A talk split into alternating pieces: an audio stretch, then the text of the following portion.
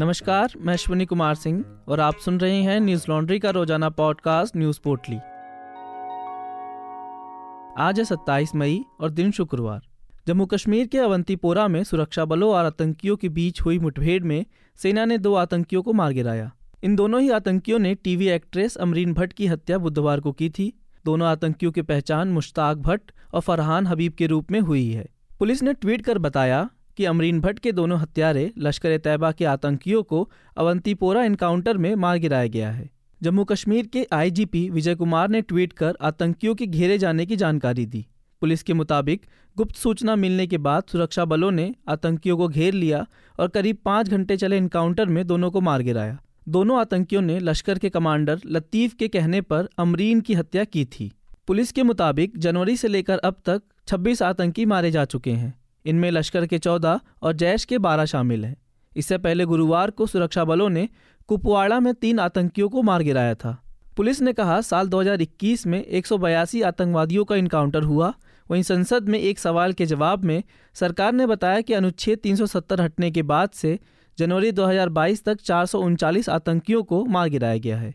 धारा 370 को जम्मू कश्मीर से अगस्त 2019 में हटाया गया था।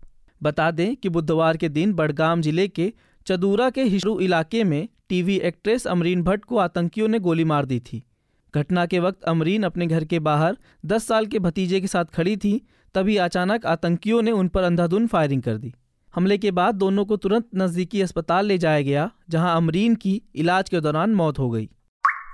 दिल्ली सरकार में प्रधान सचिव राजस्व खिरवार और उनकी आईएस पत्नी रिंकू दुग्गा का ट्रांसफ़र कर दिया गया है। केंद्र सरकार द्वारा जारी आदेश में संजीव खिरवार को लद्दाख और उनकी पत्नी को अरुणाचल प्रदेश भेजा गया है। सरकार ने यह आदेश इंडियन एक्सप्रेस की रिपोर्ट के बाद जारी किया, जिसमें बताया गया था कि आईएएस अधिकारी शाम को अपने कुत्ते के साथ घूमने के लिए स्टेडियम खाली कराते थे।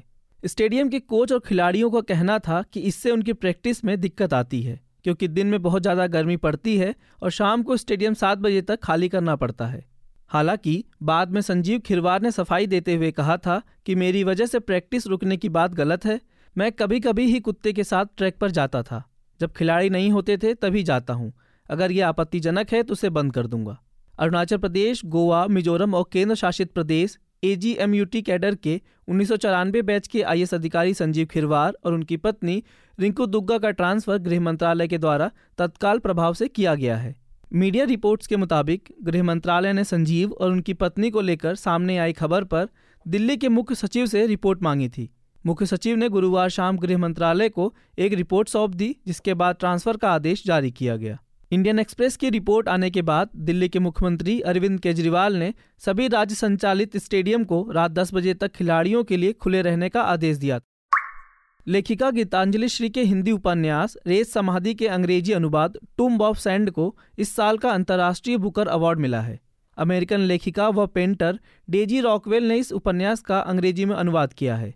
गीतांजलि श्री का यह उपन्यास दुनिया की उन तेरह पुस्तकों में शामिल था, जिन्हें अंतर्राष्ट्रीय बुकर पुरस्कार की लिस्ट में शामिल किया गया था। टूम ऑफ़ सैंड बुकर जीतने वाली हिंदी भाषा की पहली किताब है, साथ ही किसी भी भारतीय भाषा में अवार्ड जीतने वाली पहली किताब भी है। पुरस्कार को जीतने के बाद गीतांजलि श्री ने कहा कि मैंने बुकर का सपना कभी नहीं देखा था। मैं चकित हूँ। मैंने कभी नहीं सोचा था कि मैं ऐसा कर सकती हूँ। गीतांजलि श्री अब तक तीन उपन्यास और कथा संग्रह लिख चुकी हैं। उनके उपन्यासों और कथा संग्रह का अंग्रेज़ी, जर्मन, सर्बियन, फ्रेंच और कोरियन भाषाओं में अनुवाद हुआ है। बुकर पुरस्कारों में जजों के पैनल की अध्यक्षता करने वाले अनुवादक फ्रेंच वाइन के अनुसार ज्यूरी के बीच बड़े भावुक विचार विमर्श के बाद ही टुम्ब ऑफ़ सैंड का चयन पुरस्कार के लिए हुआ। उन्होंने कहा, ये किताब ओरिजिनल होने के साथ साथ धर्म, देशों और जेंडर की सरहदों के विनाशकारी असर पर टिप्पणी है। वाइन ने कहा कि दर्दनाक घटनाओं का सामना करने के बावजूद यह एक असाधारण रूप से अविश्वसनीय उपन्यास है। इस उपन्यास में 80 वर्षीय विधवा की कहानी है, जो 1947 में भारत और पाकिस्तान के विभाजन के बाद अपने पति को खो देती हैं, जिसके बाद बुज़ुर्ग महिला गहरे अवसाद में चली जाती है काफ़ी कोशिशों के बाद वह महिला अपने अवसाद पर काबू पाती है और विभाजन के दौरान छूटे पीछे अतीत का सामना करने के लिए पाकिस्तान जाने का फैसला करती है। बता दें कि यह किताब राजकमल प्रकाशन ने छापी है। अंतर्राष्ट्रीय बुकर पुरस्कार हर साल यूके या आयरलैंड में प्रकाशित उपन्यास के अनुवाद के लिए दिया जाता है। टेस्ला की सीईओ इलॉन मस्क की मुसीबतें बढ़ सकती हैं क्योंकि ट्विटर शेयर होल्डर्स ने उन पर केस कर दिया है। यह मामला मस्क द्वारा बार बार ट्विटर को लेकर दिए जाने वाले बयानों का है। शेयर होल्डर्स का मानना है कि मस्क ने जानबूझकर ट्विटर की शेयर्स की कीमत नीचे गिराई है जिससे ट्विटर का काफ़ी आर्थिक नुकसान हुआ है। एनडीटीवी की खबर के मुताबिक, मस्क पर आरोप है कि 44 अरब डॉलर की खरीद बोली से बचने या डिस्काउंट को लेकर बातचीत करने की जगह बनाने के लिए वे ट्विटर के शेयरों की कीमतों को नीचे धकेल रहे हैं। इस सौदे के बारे में संदेह पैदा करने के इरादे से मस्क लगातार बयान दे रहे हैं।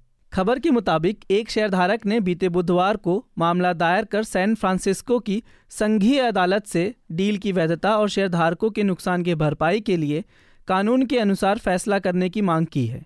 शिकायत में कहा गया कि मस्क का मकसद ट्विटर को बहुत सस्ती कीमत पर हासिल करना है या किसी बिना पेनल्टी के सौदे से बाहर निकलना है। मस्क ने अप्रैल महीने में ट्विटर को चौवालीस अरब डॉलर में खरीदने की प्रक्रिया शुरू की थी। बता दें कि पहले मस्क ने ट्विटर के 9.2 प्रतिशत शेयर खरीदे थे, लेकिन बाद में उन्होंने उसे पूरी तरह खरीदने की तरफ़ कदम उठाए।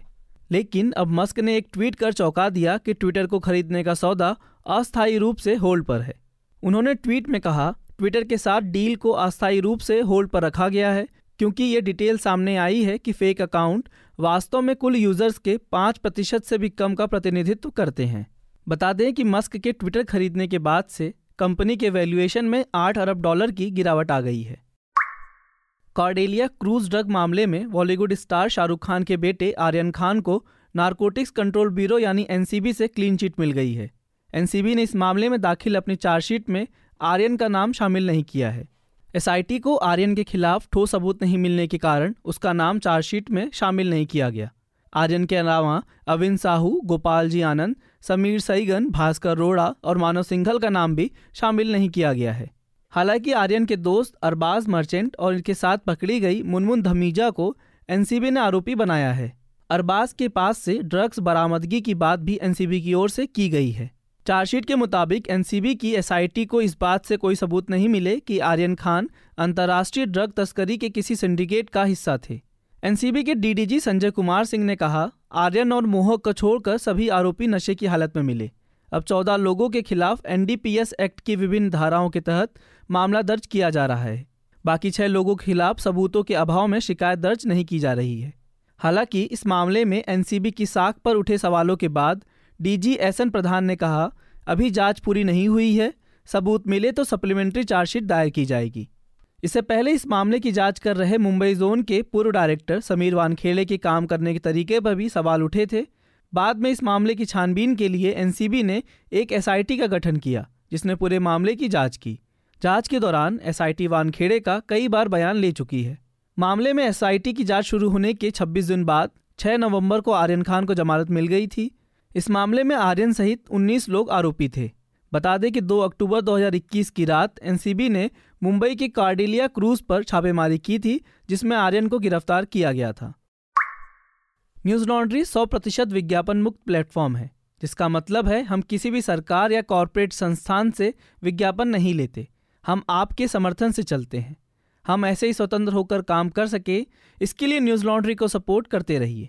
न्यूज़ लॉन्ड्री को सहयोग देने के लिए Hindi dot Newslaundry dot com पर जाएँ, सब्सक्राइब करें और गर्व से कहें मेरे खर्च पे आज़ाद हैं खबरें। आज बस इतना ही। आपका दिन शुभ हो। नमस्कार। न्यूज़ लॉन्ड्री के सभी पॉडकास्ट ट्विटर आई और दूसरे पॉडकास्ट प्लेटफॉर्म पे उपलब्ध हैं। खबरों को विज्ञापन के दबाव से आज़ाद रखें। न्यूज़ लॉन्ड्री को सब्सक्राइब करें।